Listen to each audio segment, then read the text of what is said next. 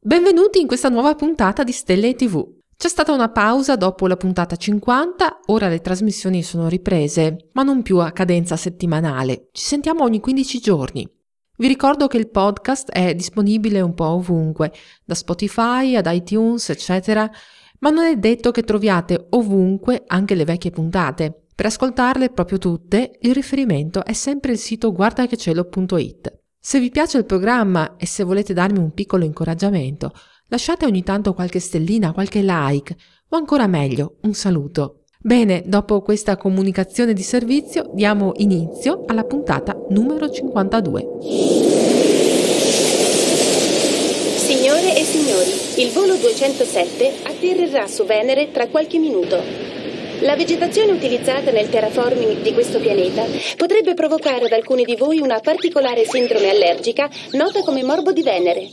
Nel caso dovessero presentarsi dei preoccupanti sintomi, vi consigliamo di ricorrere immediatamente ad uno specialista.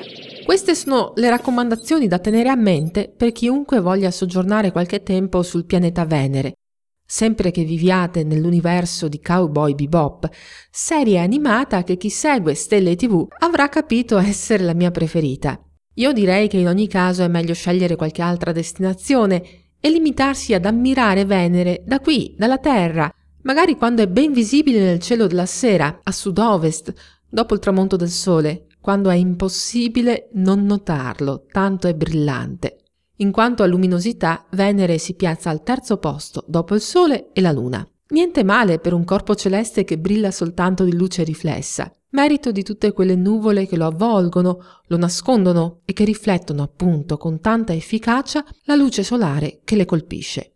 Se avete la possibilità di osservare il pianeta con un telescopio, scoprirete anche che presenta le fasi. Visto all'oculare può apparire talvolta come una piccola falce, una luna in miniatura modo di apparire che gli dona un certo fascino, ma dovuto unicamente alla posizione che di volta in volta assume rispetto al Sole che lo illumina e rispetto a noi che lo osserviamo.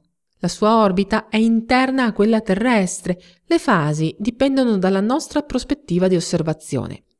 Il fascino di Venere però finisce qui e ben lo sanno i protagonisti della missione Soyuz 111 che nel 1985 approdarono sul pianeta per stabilire un contatto con i suoi abitanti.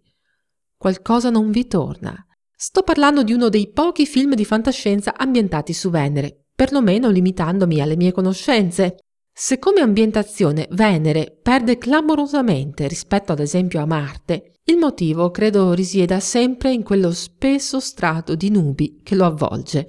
Da diverse ore cerchiamo invano di prendere contatto con gli abitanti di Venere, ma un grosso spessore di nubi avvolge il pianeta. 2500 km. Ecco l'analisi dell'atmosfera di Venere.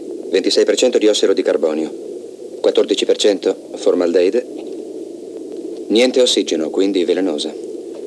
C'è da prendere una decisione grave. Le nuvole di Venere nascondono del tutto e in modo permanente la sua superficie rocciosa. Per vedere cosa c'è là sotto e mappare montagne, spaccature e crateri è stato necessario aguzzare l'ingegno e sfruttare sonde dotate di tecnologia radar. Ma torniamo al nostro film Soyuz 111 Terrore su Venere. Già dal titolo lascia supporre che il pianeta non sia proprio ospitale. Il film usciva nel lontano 1960, due anni prima che una sonda, la Mariner 2 della NASA, eseguisse il primo flyby del pianeta. Mancavano ancora 25 anni al 1985 futuristico immaginato nel film, ma ne erano passati appena 15 dalla tragedia di Hiroshima. E a cosa paragonano il paesaggio di Venere i protagonisti del film? Ad Hiroshima. È il paragone più giusto che si possa fare. Nel film gli esploratori terrestri si ritrovano in un mondo deserto, tossico, appartenuto ad una civiltà altamente progredita, autodistruttasi dopo aver perso il controllo sulla propria tecnologia nucleare. Le nubi nascondono il desolato panorama successivo a un disastro globale. Si proseguono le esplorazioni. Interesse particolare desta la foresta radioattiva. Le correnti di induzione rendono difficili i rilevamenti. Vengono controllati i terminali collegati alla sfera. Gli oscillografi registrano ogni cambiamento di tensione. I lavori sono resi difficili dalle tempeste che investono il pianeta.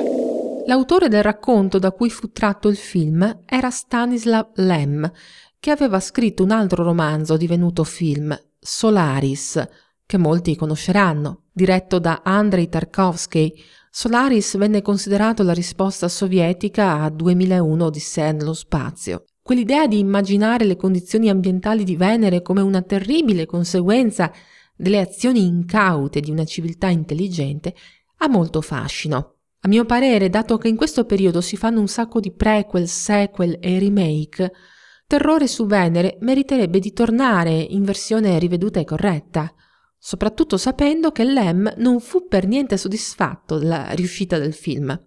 Alla luce dei risultati ottenuti da tutte le sonde che nel frattempo hanno sorvolato e addirittura toccato la superficie di Venere, una nuova Soyuz 111 potrebbe tornare da quelle parti, contando su dati più precisi rispetto a quelli usati nel film. Crepuscolo e tempesta sono gli annunciatori della notte di Venere, che dura 13 giorni.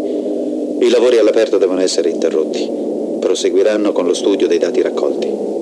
Ad esempio, sappiamo che la notte su Venere dura ben più di 13 giorni, dato che il pianeta impiega 243 giorni a completare un giro su se stesso, più di quanto ci metta a finire un giro intorno al Sole.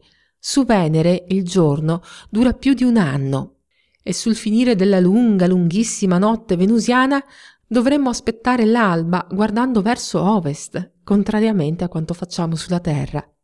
La composizione dell'atmosfera di Venere è tossica per motivi naturali. La pressione e la temperatura sono talmente elevate che astronauti come quelli del film morirebbero all'istante.